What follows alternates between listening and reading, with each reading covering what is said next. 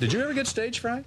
Me, I was born with stage fright. You know, I mean, once we lose uh, those butterflies, hmm, we might have lost the game. We've lost the edge. Rick Danko stated once, those first royalty checks we got almost killed some of us.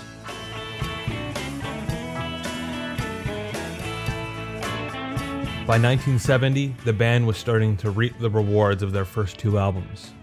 Remember, it had only been two years since the release of music from Big Pink. It may feel like an elongated period of time, but the band was a workhorse, powering through producing an album yearly while also staying busy on other projects. They were now receiving millions of dollars for the songs that they wrote and performed. For example, Rick Danko, who wrote This Wheel's on Fire, which wasn't a hit, but when he got a royalty check, it was nearly half a million dollars. However, you see what happens time and time again with individuals that get mass amounts of money quickly. They don't know how to save it. To put that into context, specifically with the band, we're talking about a group of mostly uneducated farm boys. Not to discredit them, but many of the members of the band didn't even go through high school. They spent their years on the road playing music. They never worried or learned about money management. Why would they? They never thought they'd have any.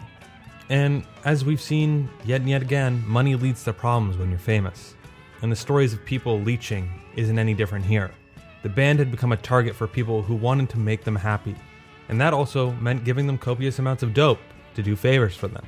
This type of behavior ended up killing plenty of their peers during the era, and had a profound effect on the band for the rest of their existence. Levon remembers during the turn of the decade, heroin was beginning to come around Woodstock. He later stated, It was everywhere. Being a musician, you couldn't avoid it. The dealers get you. You start with just a little bit at a party, have a little fun, it feels good, but it quickly becomes a problem. Now, you can't survive on just a little bit. You want more, and it consumes you, and it never stops. And this is the period where many of the members started using heroin. Now, the drug changes you, more so than cocaine, which the band took plenty of, but heroin changed your personality in a way in which made it harder for people to be around you. And obviously, that started affecting the way they played music. It was a trigger, any argument or issue that could be dealt by with the normal person just by talking to them was now out of reason because of heroin. Now, there were other issues unrelated to drugs, but that didn't help the tension that was already beginning to plague the band, with issues around the music, business interests, and all the drugs all combined into a toxic concoction. Honestly, like many artists, the band needed their management to step in and educate and control their interests in a productive way, but that seems almost naive. With Albert Grossman, he was more concerned with his bottom line, and he let the band spin into a chaotic cyclone when it came to understanding and controlling their interests in the music business from a monetary standpoint.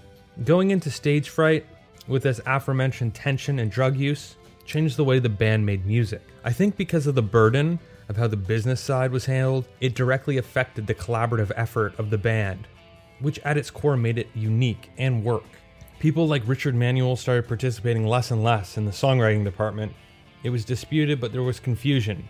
There was a lot of time to sit down and figure it out, but the labels and the management were trying to rip these guys apart, slowly and quietly, like they had done with so many other groups like Elvis or Buddy Holly or even Roy Orbison.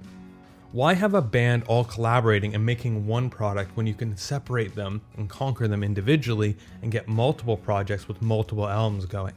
Now, that obviously never happened in that specific vision with the band because they were built on a strong backbone of brotherhood and working together, which at the end of the day, when worse came to worse, I think really helped them. However, the stage fright period and after was a trying time, and from that, you get a unique album.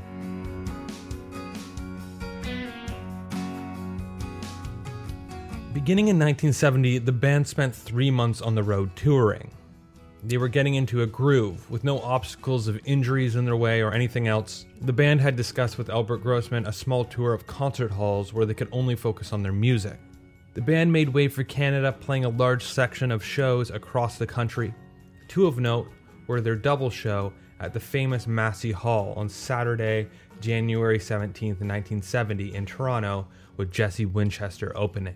It wasn't the first time the band had played in Canada since becoming famous, but nonetheless, the show was a homecoming of sorts.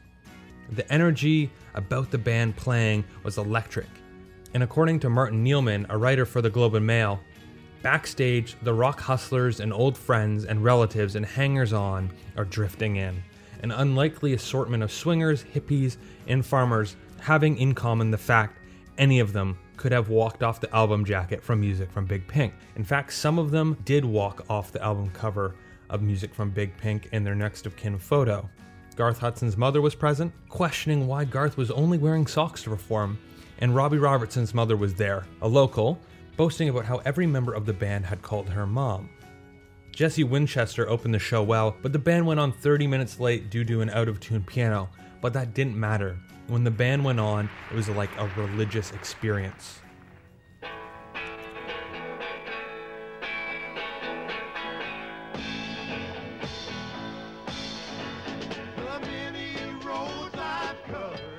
Peter Goddard said for the Toronto Telegram The packed audience hushed for each song, erupting into standing ovation at the conclusion.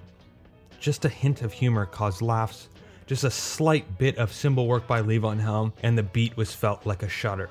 The show was 65 minutes of pure musicianship, and the band demonstrated the best of their craft. The reviews in the following days reflect such. Jack Batten reviewed the show for the Toronto Daily Star two days removed and had a few interesting observations about the show, and I've compiled them here. One, the deep visceral cry that was never out of Richard Manuel's voice. Two, Rick Danko's completely appealing singing on The Unfaithful Servant. Three, Garth Hudson's longish organ solo that combined it all things from Bach to Odeon Carlton Grand Console Pump in one hilarious mix. Four, the beautiful weaving together of Manuel's voice with Levon Helm's in half a dozen different songs. Five, the great visual pleasure the five of them offered. Robertson in his splendid leather jacket, Manuel in his purple shirt and pirate's beard, secretive and deadpan Hudson, Helm, who looked sly and wore jeans, and Danko, the friendly one. And six, the astonishing climax of emotion on the concert's 13th and 14th song, the merging of the night they drove Old Dixie down and across the Great Divide. Not even the excellent reading of Up on Cripple Creek, the one encore number that followed, could touch the thrill of their playing in those two songs. It was perfect. With Massey Hall under their belt and great reviews to boot, the group continued throughout southern Ontario as well as the vast western portions of Canada before heading to California for a few shows.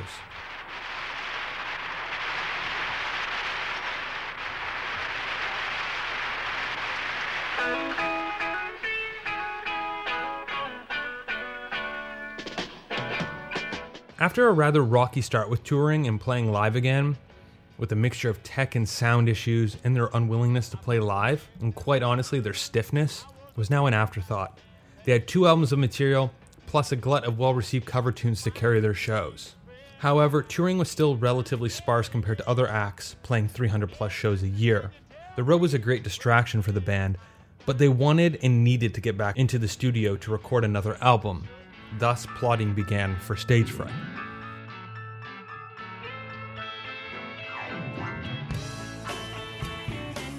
With the band recording their first two albums mainly between Los Angeles and New York City, they were looking to change it up.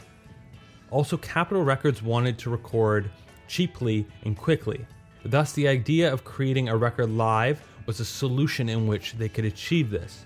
Robertson later commented After the band album, I thought this thing was being taken too seriously. Let's have a little bit of a goof off here. Let's do some fun things, and let's do more of a just a good time kind of record. To achieve all of their goals for the new record, they chose the Woodstock Playhouse, a little summer stock theater, to record. The Woodstock Playhouse was built in the spring of 1938 by Robert Elwyn, an actor and theater manager. He turned to his uncle Arthur Elwyn to help him build the theater from Albert Milliken's design in just 48 days and not long after they performed their first show, Yes, My Darling, in June of 1938.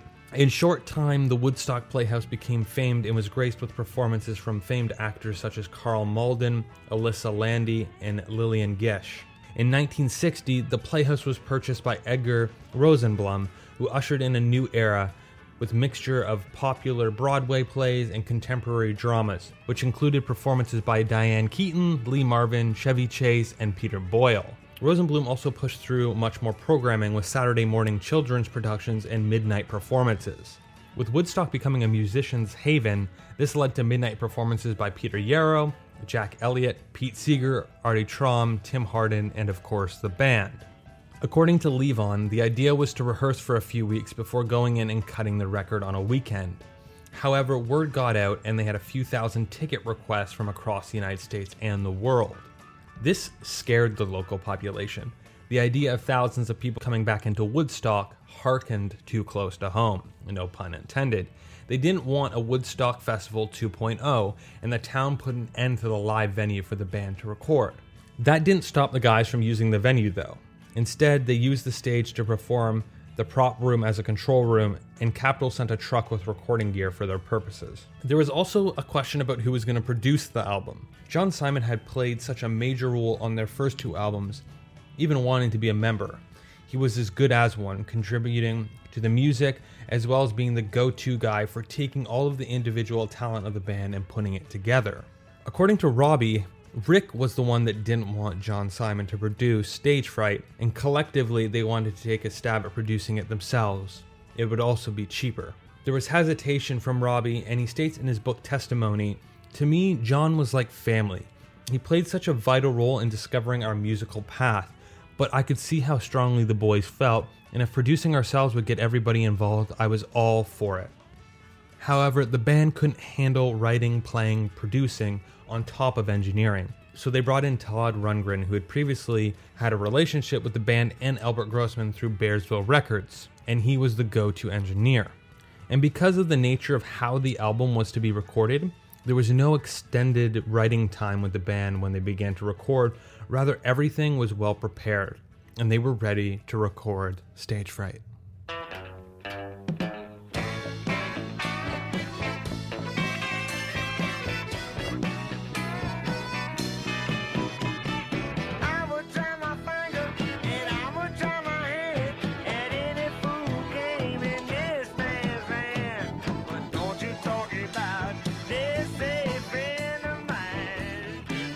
Strawberry Wine is a different type of opener for the band. While on one hand it is upbeat like their self titled albums Across the Great Divide and shares the theming of hopeless drinking, it's still very different. It is also refreshing that it is penned by Levon, taking lead. He was inspired by a recent trip back home from Arkansas. At first, the song feels simple, yet it is complex upon a deeper dig. At first, the song feels quite simple, yet it's complex upon digging deeper. An observation that could be attached to many other band songs. Strawberry Wine sets the tone for the album, and it shows the production changes. Everything is a little bit more polished. It also has an edgier feel and follows a more traditional rock sound of the era. It could also be argued that it harkens back to the style and the times of their playing with Ronnie Hawkins. A lot more straightforward. Now, the track is credited to Levon and it has his style written all over it, from the lyrics to the danceable nature of the backbeat. Much like Across the Great Divide and other songs by the band, the song features a character of questionable background. A man that likes to drink, a man who chases after a woman, and a man who does questionable things for what he wants. You hear Richard behind the kit on this track, loose and jazzy. The cymbals are cleaner and more piercing, probably having something to do with the production changes. The other half of the back end is Rick Danko, steady as ever on bass guitar, which John Burks comments on in Rolling Stone, calling it hearty, chunk along bass. The way he grooves is bluesy, channeling his influences of Motown's of Motown's James Jamerson. Rick Danko is quoted as saying his approach to the bass was, "I don't think I play bass lines. I just try to play where there's no one else hitting it." That makes a lot of sense. And Garth Hudson yet again shines on the accordion, providing what Rolling Stone called richly connected series of rippling, gurgling tremolos and Robbie drives home the opener with a rockabilly lick. You can tell already from the beginning of the record that Robbie will be harkening back to his influences in early rock and blues on this album. His riffing is stiff and hard, and it drives the song rhythmically, with bass and drums, further proving that the band had one of the best rhythm sections in rock music. While Strawberry Wine may have been one of Levon's only credited songwriting contributions to the band's discography, it remains strong and underrated. It blends all of the elements and the essences of what you believe the band is. Additionally, it was recorded in one take, showing the power of the band's ability to cut a track. John Simon later confirmed this by saying, We went in and did it, and Levon sang it live. It was terrific on one take, and we didn't go any further. And without much surprise, the band transitions from Strawberry Wine, a romping rock opener, into a slower, plaintive ballad. in the evening rose just long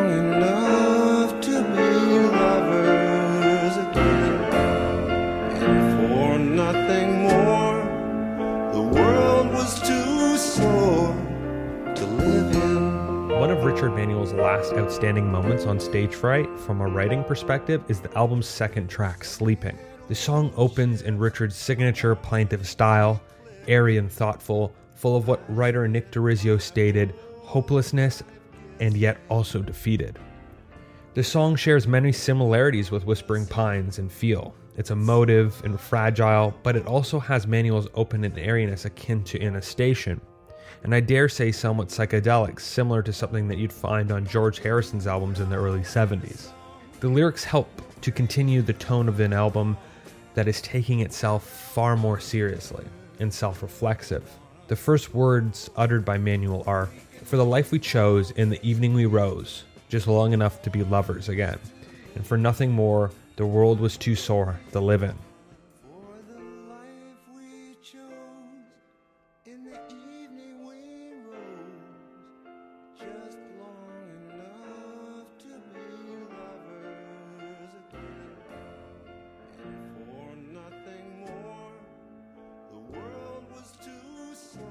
Poetic, painful, and questioning, something that Manuel is often credited with.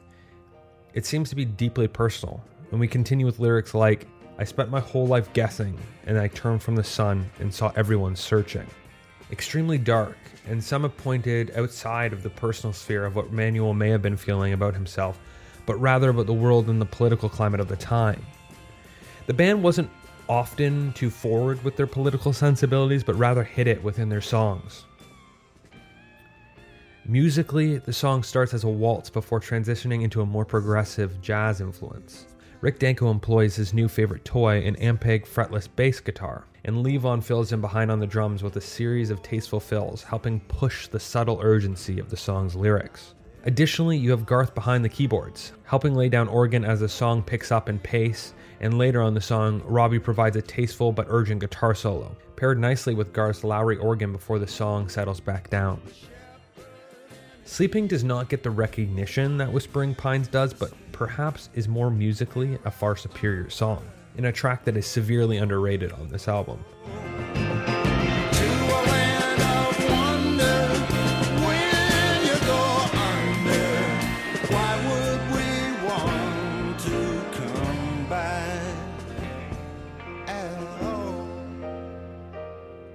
Time to Kill is a country tinged rocker, maybe worthy of Time's moniker of the band.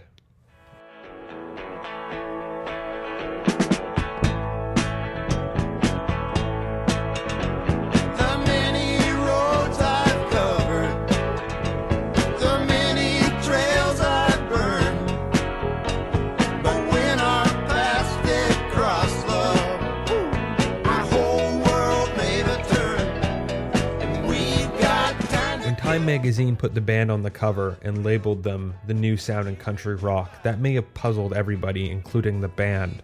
But but Time to Kill, the third track on the album, is a country tinged rocker, worthy of the moniker. The song starts like a 1950s Hawkins rockabilly number. Raunchy and hard, Robertson comes in with a searing guitar riff backed by Levon's unorthodox rhythm guitar playing. While more showy than we are used to from Robertson, it is still economical, and the playing is juxtaposed with Levon's rhythmic drum fills. Time to Kill also has a very unusual rhythm structure. The lyrical structure and how the song is sung isn't in line with the meter timing in which the instrumentation is following. This gives the song an off kilter feel, a technique that the band uses often. The off time accents either from the instrument or more often the vocal harmony is quite a signature. And back on the keys you have a wonderful dual performance by Manuel and Hudson. Manuel is providing a very rhythmic country piano progression, while Garth's organ is searing, much like Robbie's guitar. And Rick takes lead vocals, providing a hearty and homey vocal performance accented by Richard's brilliant harmonies. And on the chorus, you get a little Levon coming in on the low end. It works as Rick exudes around the campfire type feel. Time to Kill is meant to be fun and casual, not a technical masterpiece. And the lyrics represent this.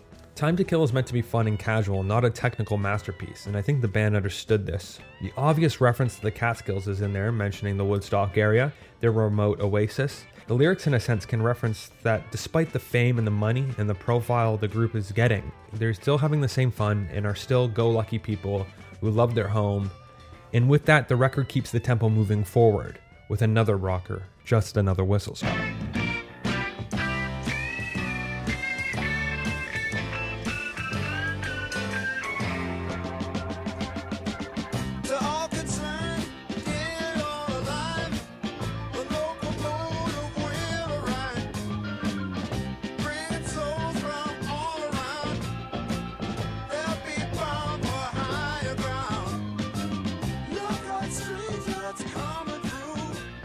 Just Another Whistle Stop is a shift in tone for the first time on the album.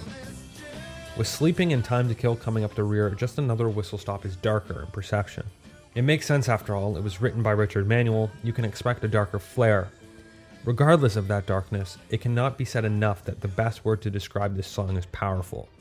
Not necessarily lyrically, but the power of the music. When it hits, it kicks you right in the teeth and holds none back. When the band entered into the studio, they had mostly polished works, but Just Another Whistle Stop was still a project underway and took some time to work out.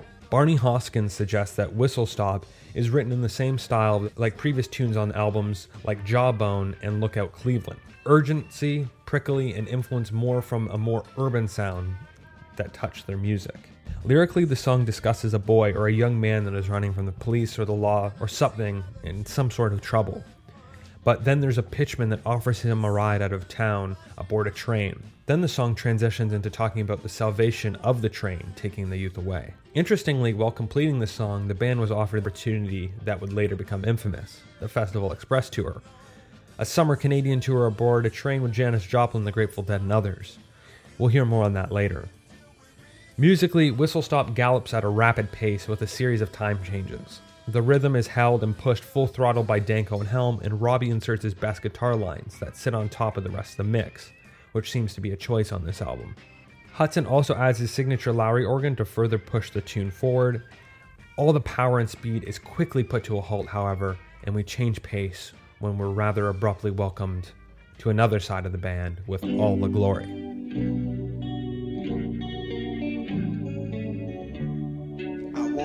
Hear pitter patter.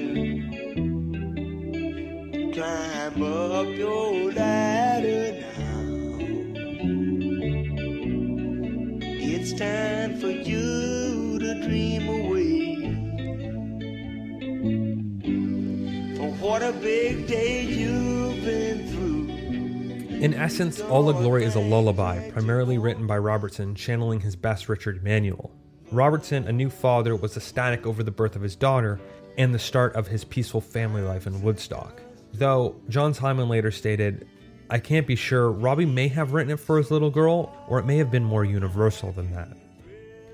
It's also interesting to note by 1970, multiple members of the band had begun to have children, whether it was Robbie with his two children, or Richard and his wife Jane having their first daughter, or Levon and Libby having their daughter Amy. The idea of creating a song for their children is wholesome and very unlike much of rock imagery of the day. The music and the lyrics are quite simple and plain, but what really elevates a song is Levon's inspired vocal performance. And to me, it's all a mystery. All the glory. I'm second story. Feel so tall like a prison wall. Nick DeRiso sums up Levon's vocal perfectly. Too often, Levon Helm is framed by his country fried howl, but there was always more to his art, more to his voice, to his persona, to his life. All That Glory is a great place to achieve a vista of what lays beyond the hootenanny joys of Up on Cripple Creek, Rag Mama Rag, and Strawberry Wine. The performance is also so raw. You even hear Levon's voice swell and crack towards the end of the song. It's small details like that that make a song like this and the band so unique. The focal point of the music is yet again Garth Hudson. From his enchanting accordion playing to his wonderful organ solo, Barney Hoskyns said on Garth's playing, a middle eighth section worthy of Hoagy Carmichael, Garth's most enchanting solo, a free-form organ fantasia that conjured images of old cinema Wurlitzers. With Garth's playing, Robbie also finds a way to elegantly fit in his electric guitar, and the pair comes together so well. With All That Glory, the band ends off the first side of their record on a more positive note. Tonally, we've already been put through the ringer, with emotions coming from anger, happiness, sadness, depravity, anxiety, and just plain exhaustion. And that doesn't change as we go into side 2. Side 2 offers up what we've seen more from the band on previous records a familiar lyrical style, shared singing and harmonies, and more layered musical arrangements.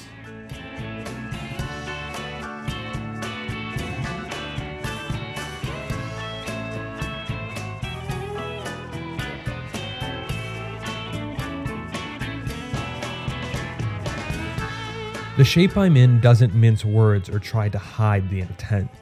The band is often known for having a message or singing a song with a cause, and it's not always right there hitting you in the face. This isn't necessarily the case with The Shape I'm In. After finishing one of the strongest two year runs in rock history, the band and Richard Manuel in particular were quite spent. The toll had been taken. Richard was damaged. Years of alcohol and drug abuse were catching up rapidly, and heroin was making things much worse. It should be noted that Richard, among many other people during this time, were just mentally ill. There was a little help or understanding of how mental health could manifest itself in crippling ways like abuse of drugs and alcohol. And that's more evident today, as we see in Robertson's 2019 documentary, Once Were Brothers. Robertson mentions the lack of understanding that he and the band had about Richard's mental health and how they most likely aided in his vices rather than help him stop it out of pure ignorance. And from those turbulent times came the shape I'm in.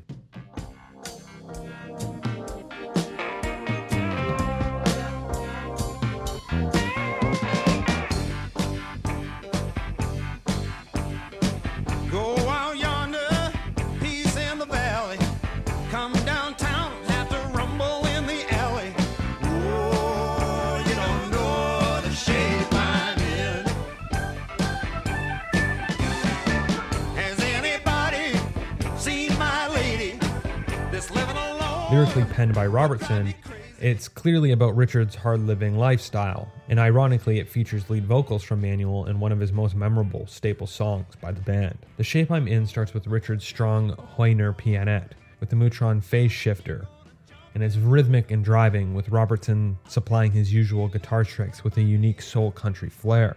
Danko adds a rather funky bass line to help the blues rock groove, and the vocal is concentrated yet concerned. As the introduction of the song concludes and we are introduced to the rest of the band, full force instrumentation, all happening slightly ahead of Levon's drum beat. Garth Hudson occupies the Lowrey organ, adding fills throughout, with a solo section that elevates the fairly straight rocker. Lyrically, the song starts pretty straightforward and choppy, just like the music.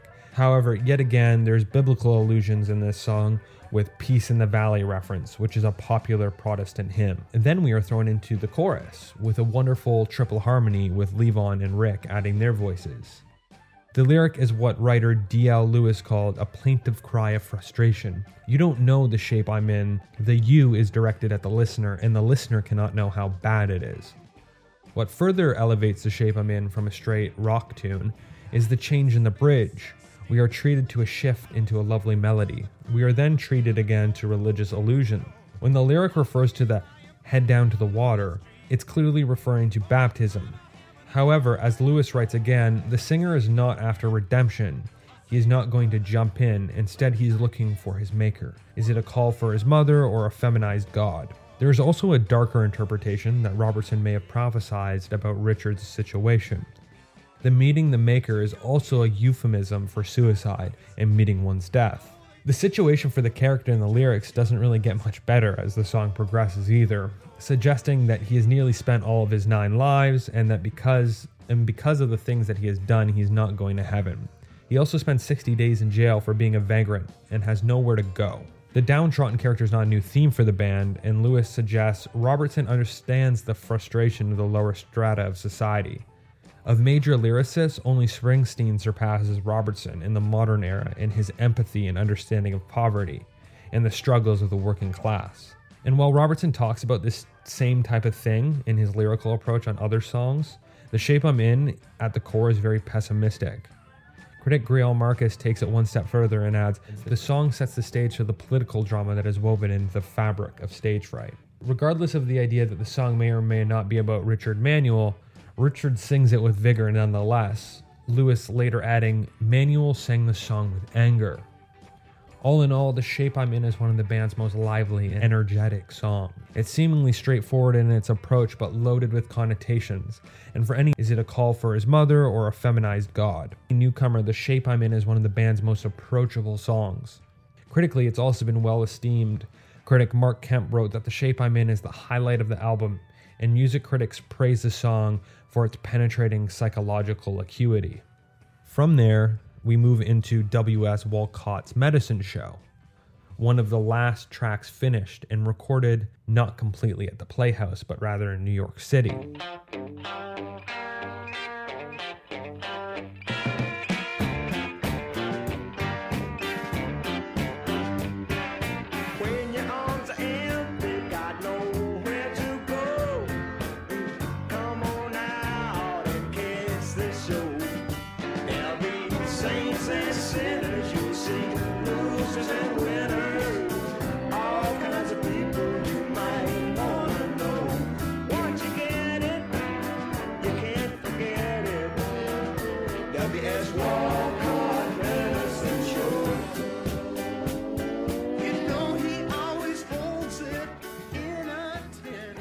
Walcott is based on Levon's childhood, specifically Levon's fondness for the F.S. Walcott's original Rabbit Foot minstrels as a source of inspiration.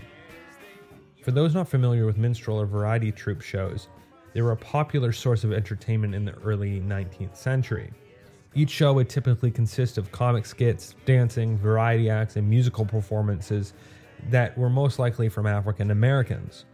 Or if the show was performed by white people, they would be in blackface.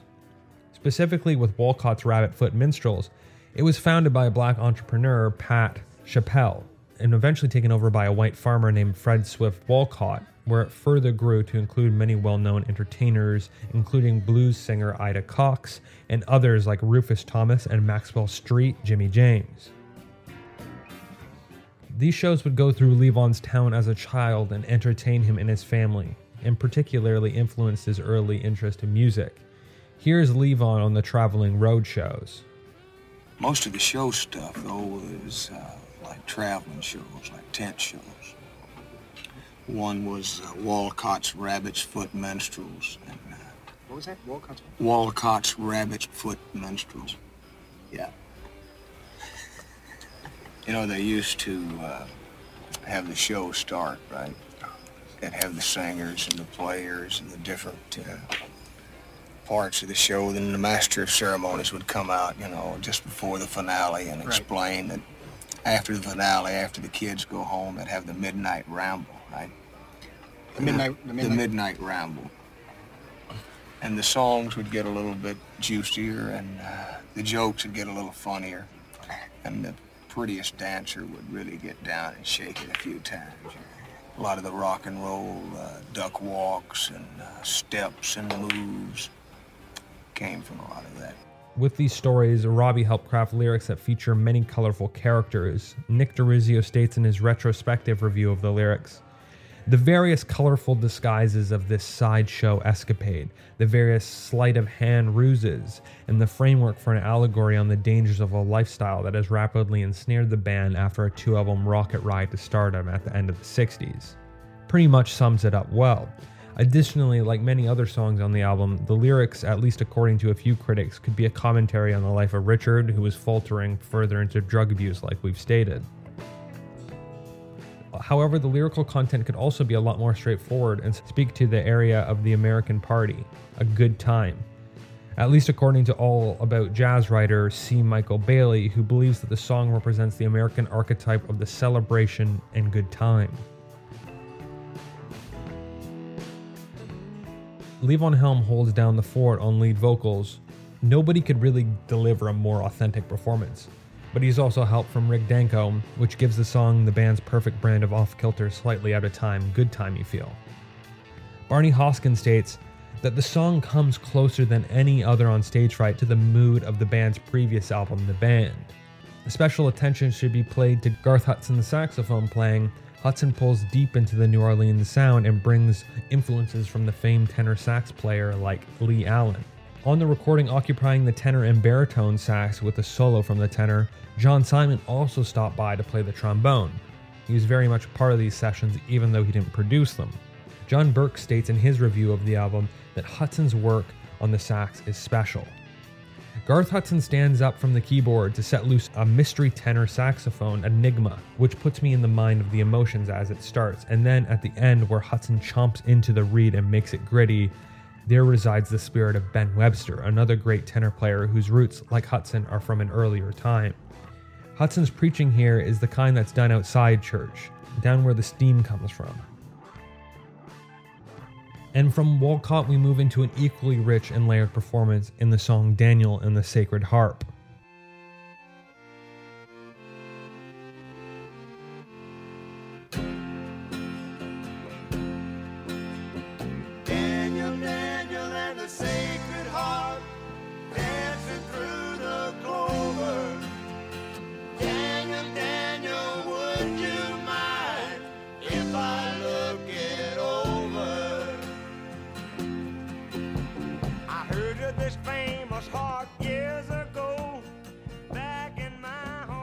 Levon said much later in life that Daniel and the Sacred Harp was about selling your soul for music. And it's really a hidden gem. Very much in the vein of The Wait or King Harvest, the song is crafted with the same intention. As critic Peter Viney writes, Daniel and the Sacred Harp is based on the Faust story in the American incarnation. Essentially, the idea of the artist that trades their soul for the ability to play music. A trope that we later see in songs like Charlie Daniels' The Devil Went Down to Georgia, or a myth that we hear often when we learn about characters and artists like Robert Johnson. The idea of a man selling their soul for talent also hits a personal note for the band. Robertson is quoted about his time with Roy Buchanan. Buchanan had played with the Hawks, overlapping some members of the band. Writer Barney Hoskyns got this quote from Robertson on Buchanan. He told me a lot of stories, crazy stories about how he was half wolf, half man. They were like stories you heard about Robert Johnson selling his soul to the devil. We know these are just silly stories, but at the same time, they're fascinating American mythology. Like we'd be sitting in a room playing together, and I'd ask Buchanan how he figured out some of the licks, and he'd say, Well, I can't really tell you, clearly implying that he too had made some sort of pact. Years later, it became obvious that he was playing a game with me. But Hoskyns takes it further, speculating that Robertson himself also made some pact with the devil, which Robertson jokingly accepts, leading him years later to writing Daniel and the Sacred Harp. Now, the song features the perspective of two individuals. Daniel, who is voiced by Richard, and Levon, who is used as the narrator, is also voiced. Later noted by writer Harry Smith, it seems often when the band writes a song with a biblical or otherworldly perspective, the voice of Levon is used, just like the Wait. Whereas Richard is playing Daniel, who seems younger and eager, a strong parallel is made between Daniel and the members of the band, given the context of the previous Robertson quotes. Daniel in the Sacred Harp also starts with what seems to be the chorus. Interestingly, the chorus is only used at the beginning of the song and at the end, like bookends, rather than the traditional chorus that we see in pop music. As was intended with many band songs, the lyric reads more like a book or a screenplay and features strong storytelling and a cinematic feel. You can picture the lyrics clearly in your head. And musically, Daniel and the Sacred Harp is deeply rich. Levon occupies the lead vocal role, but also plays the 12 string acoustic guitar with a heavy, clean strum. Richard occupies the second lead vocal and sits behind the drum kit, keeping it simple and loose. Rick plays what could either be an acoustic bass or a fretless bass. Given his recent experimentation with the fretless on the album, it's likely the case that it was used again. Danko also plays the double role of playing the fiddle, one of the few instances where we see his skill. Paired with the great fiddle part is Robertson occupying the electric guitar, simple and clean and effective. Robertson plucks carefully and tastefully using the slide to give the song a country like tinge. Robertson also occupies the auto harp on the track, giving Daniel a part of its trademark sound. For those unfamiliar with the auto harp, it's a small instrument, often made of wood in a rectangular shape with a guitar like sound hole. Strumming it similar to a guitar, it has an open and airy harpsichord or guitar sound and is used more as a rhythmic instrument. The auto harp was adopted notably by the Carter family, and interestingly, the auto harp is used heavily and became prominent when used in Carol Reed's film The Third Man. It makes sense as it happens to be one of Robertson's favorite films. Lastly, Garth is clearly playing the pump organ, featuring this distinctive sound. Hudson's fascination with pump organs began as a child when his father and he would restore them. The pump organ adds that final layer of richness, making it unique and an important addition to the band's canon. Next on the album, you have the namesake, Stage Fright.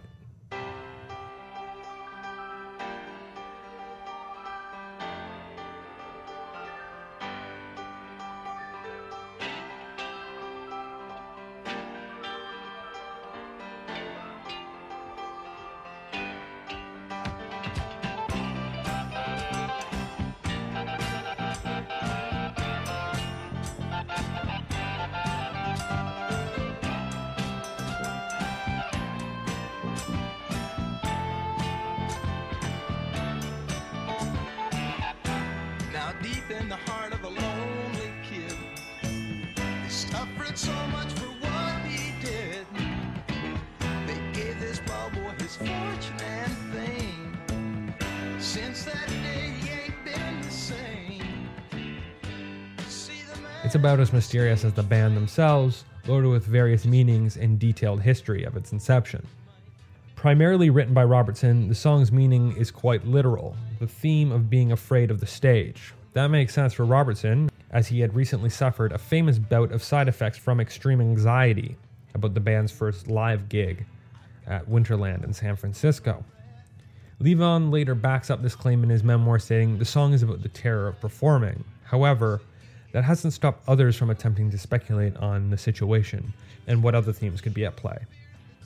Daniel Yaffe wrote in his 2011 book, Bob Dylan, Like a Complete Unknown, it could have been about Bob.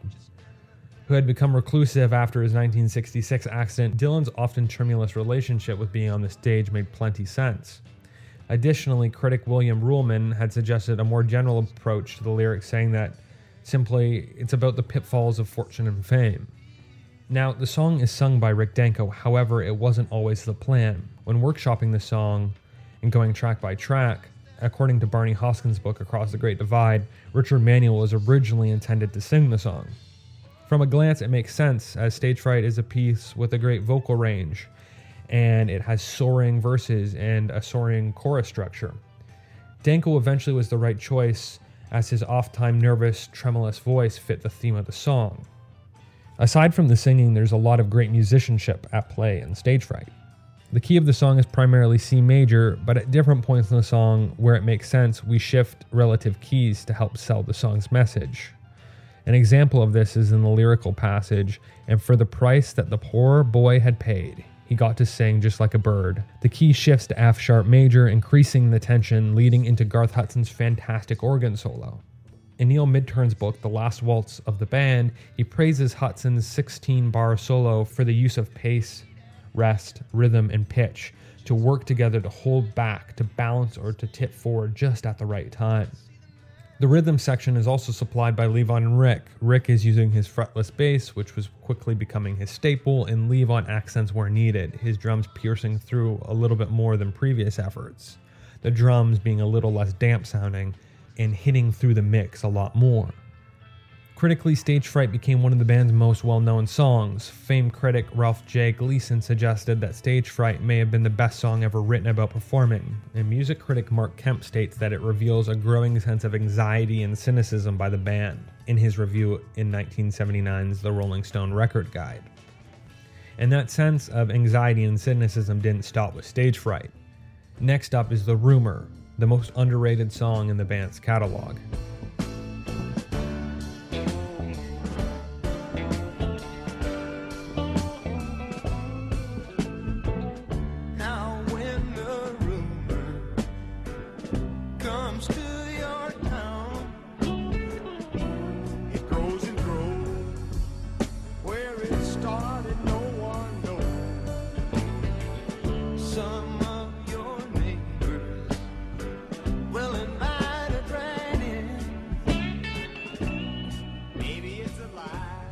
Also one of the songs on Stage Fright that could easily fit into the first two studio efforts most effortlessly.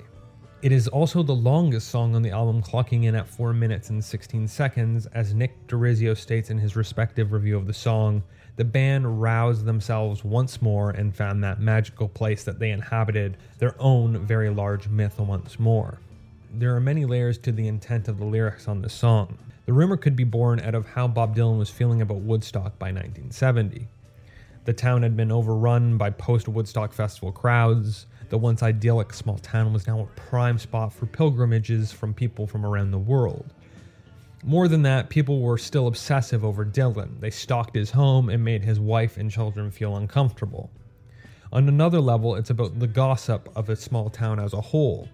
Everyone knew each other, and the artists all talked. It didn't help that heroin had entered the scene and only heightened paranoia and gossip. John Simon later confirmed this in a statement, simply saying, The rumor is about Woodstock. You can tell from where somebody's car is parked who they were fucking. The song's lyrics follow the story of a man who is ostracized on the basis of his loose lips, and the victimized man just hopes for a brand new day. As filmmaker and writer Mick Gold stated on the song's character, the rumor is a metaphor for every insidious and malevolent force that cannot be combated directly. The rumor is the last grasp at what the band used to sound like. On an album of individual efforts, The Rumor features a vocal performance by its three primary singers, interlacing and working towards a piercing, soulful performance. Particularly, Manuel's voice pushes the song over the top with his beautiful vocal runs as he demonstrates yet again his massive range and power. Listen here. Oh,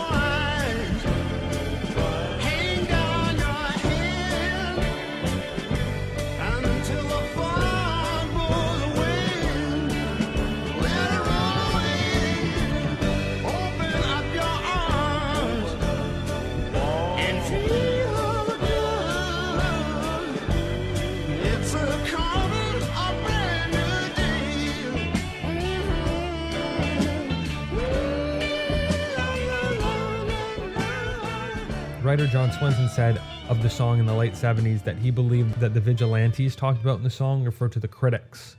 Critics are often less interested in finding out what the band is saying than fitting them into a preconceived mode. The rumor finally caps off an album which the theme is about darkness, paranoia, and fear. It's a bittersweet moment as the band move forward from this album into complete uncertainty. With the album complete in record time, it was next on the agenda to mix and master. Again, they changed their process from their previous two albums, and the band, at least originally, was more hands off with the mixing and mastering. The band decided to experiment with finishing the LP with having John Glenn's and Todd Rundgren do completely separate mixes. Rundgren was a known entity, but Johns for the band wasn't. And Johns wasn't a slouch. Born in Surrey, England in 1942 to a father who was uh, an insurance executive and a stay at home mother who encouraged him to join the choir, Johns originally was trained in the choir and a performer in a semi pro band in his teenage years. He later left school early and began an apprenticeship at London's IBC Studios as an audio engineer in 1959 and lived for some time with the Rolling Stones founding member Ian Stewart. John's career started right as the British invasion hit and did many work on up and coming groups in the 60s like the Rolling Stones, the Beatles, the Who, and the Kinks. Johns was approached to mix Stage Fright after apparently Levon didn't like Rundgren's mixes and wanted to go with Johns after meeting him on the, the Isle of Wight festival. However, there's been much confusion on which mixes made the final original album. For a number of years, it was believed that Johns had mixed the entire album except for just another whistle stop. Then it was believed that seven songs on the album were Rundgren's mixes and three of them were John's mixes. The confusion stems from the fact that the band really didn't even know themselves who had mixed it. However, in 2004, writer Josh Barron spoke to Rundgren about mixing the album and he cleared the air on the confusion. Here's what Rundgren had to say. Here's what actually happened. They had made an arrangement with Johns to have him mix the album. Since I recorded the whole album, they figured I should have a shot at mixing the album as well, so they sent me with tapes to London and put me in one studio and I would mix. I gave half the reels to Glyn, and he was mixing half the reels while I was mixing the other half of the reels, and then we swapped reels, completing our mixes. Then I came back with two versions of the record. As it turns out, they weren't completely happy with either, so we went back in the studio and did the whole series of remixes with the band there. So those were essentially the band's own remixes. We went back to Bearsville Studio and essentially went through the very long, torturous remix process because it was five guys. We spent all day mixing a tune, and then we would take the references back and come back the next day with all new ideas, or sometimes start the mixes all over again. It took a terrifically long time because you had to satisfy five guys. So in the end, I had no idea which ones went on the original record or which ones may have been on the reissue of the record because in the end, they made the decision about which ones would go on which one. And I'm pretty sure on the original release, it was a combination of the three. There may have been one or two mixes I did, a couple that Johns did, but also many were done in the third mix session with the band all there. Thus, in the end, the band became very much a part of the process again. And according to Johns, Robbie never really wanted to use him, saying in an interview, I don't think Robbie wanted me to do it at all. In fact, it turned into a game. It was a competition, which I thought was howfully amusing. Johns also didn't really like the material, nor did he like how it was recorded, so he went into Island Records studios and did what he could. And in the end, the mixes that you hear on the original pressing is a combination of all three. Following the mixing, the band was also hard at work on putting together the rest of the LP, taking a somewhat different approach to the album, as they hired Bob Cato to design the cover. Bob Cato, who designed Stage Fright, was born in the early 1920s in New Orleans, Louisiana, to Cuban immigrants. During his teenage years, he spent time painting with well known Mexican American painter Pablo O'Higgins, who was an active member of the Mexican Communist Party, and who had also had work in the Museum of Modern Art. Additionally, Cato studied with many Mexican caricaturists and painters that were well known for their political murals in Mexico. He also traveled worldwide and painted murals in New York City, California, and Hanover. His mentors, along with his Quaker background, led him to be imprisoned during World War II as a conscious objector. Cato then went to Chicago to study at the Bauhaus School, and in 1947, he moved to Philadelphia to study with famed art director and magazine designer Alexei Brodovitch becoming his assistant at Harper's Bazaar. In 1959, Cato moved to Columbia Records and became the vice president of creative services before moving on to United Artists. This is where he started designing hundreds of album covers for artists like Johnny Cash, Miles Davis, Bob Dylan, George Harrison, Janis Joplin, Van Morrison, and of course the band. Additionally, Cato assigned Norman Seeff, a photographer, to shoot liner note art for the album. It was his first big gig. On his way to Woodstock, Seeff got lost, arriving an hour late. And Seeff later recalls that the band were pissed off, that their time was being wasted. And another problem arose. Seeff couldn't afford to buy enough film, so he could only shoot for one hour.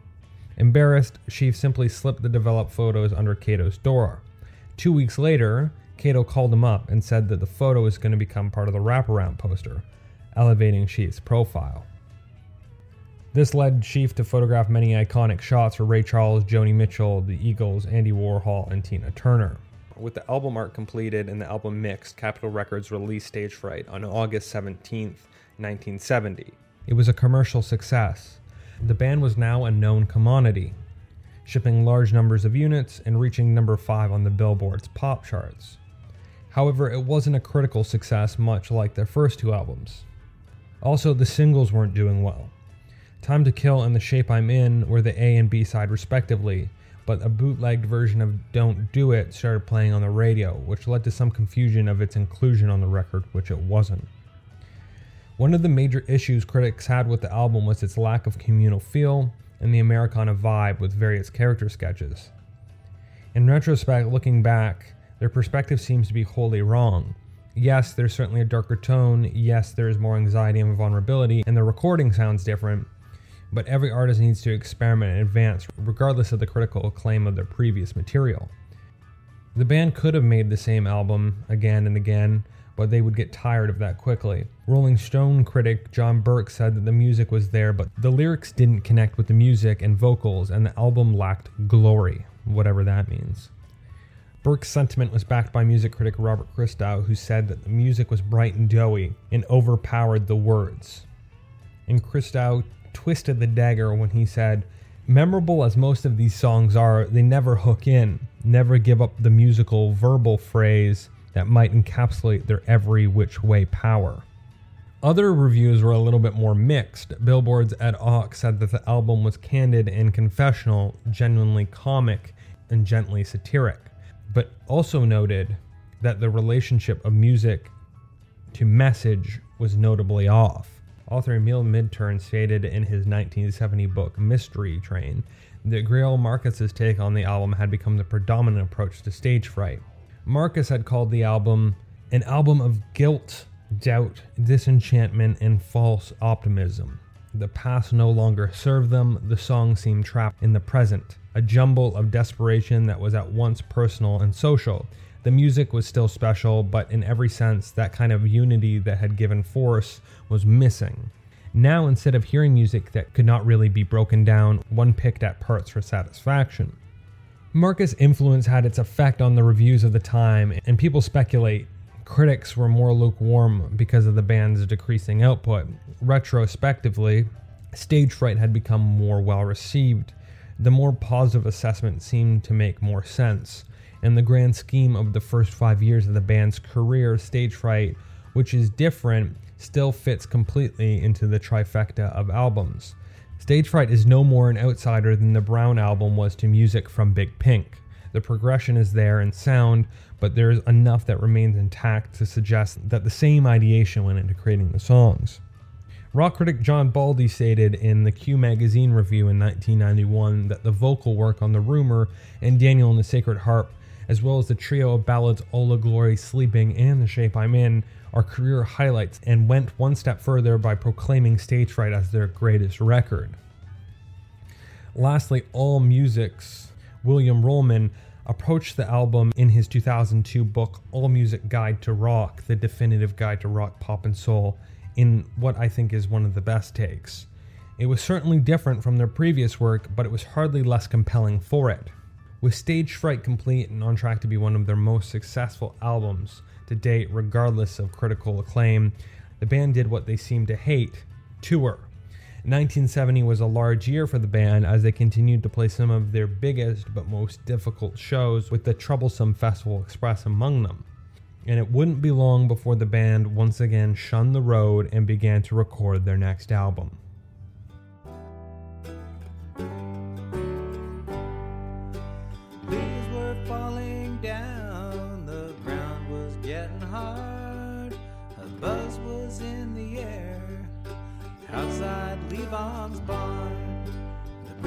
Thank you everyone for listening to the band a history. Much like the band when creating Stage Fright, this episode was a struggle to create.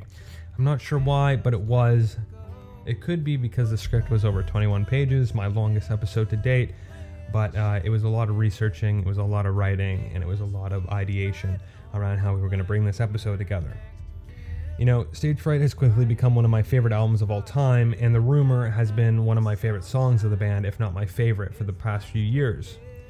I was very interested in hearing what other people thought as I was writing this episode, so I put a question on the band podcast Facebook page uh, about what the favorite song was from a fan perspective.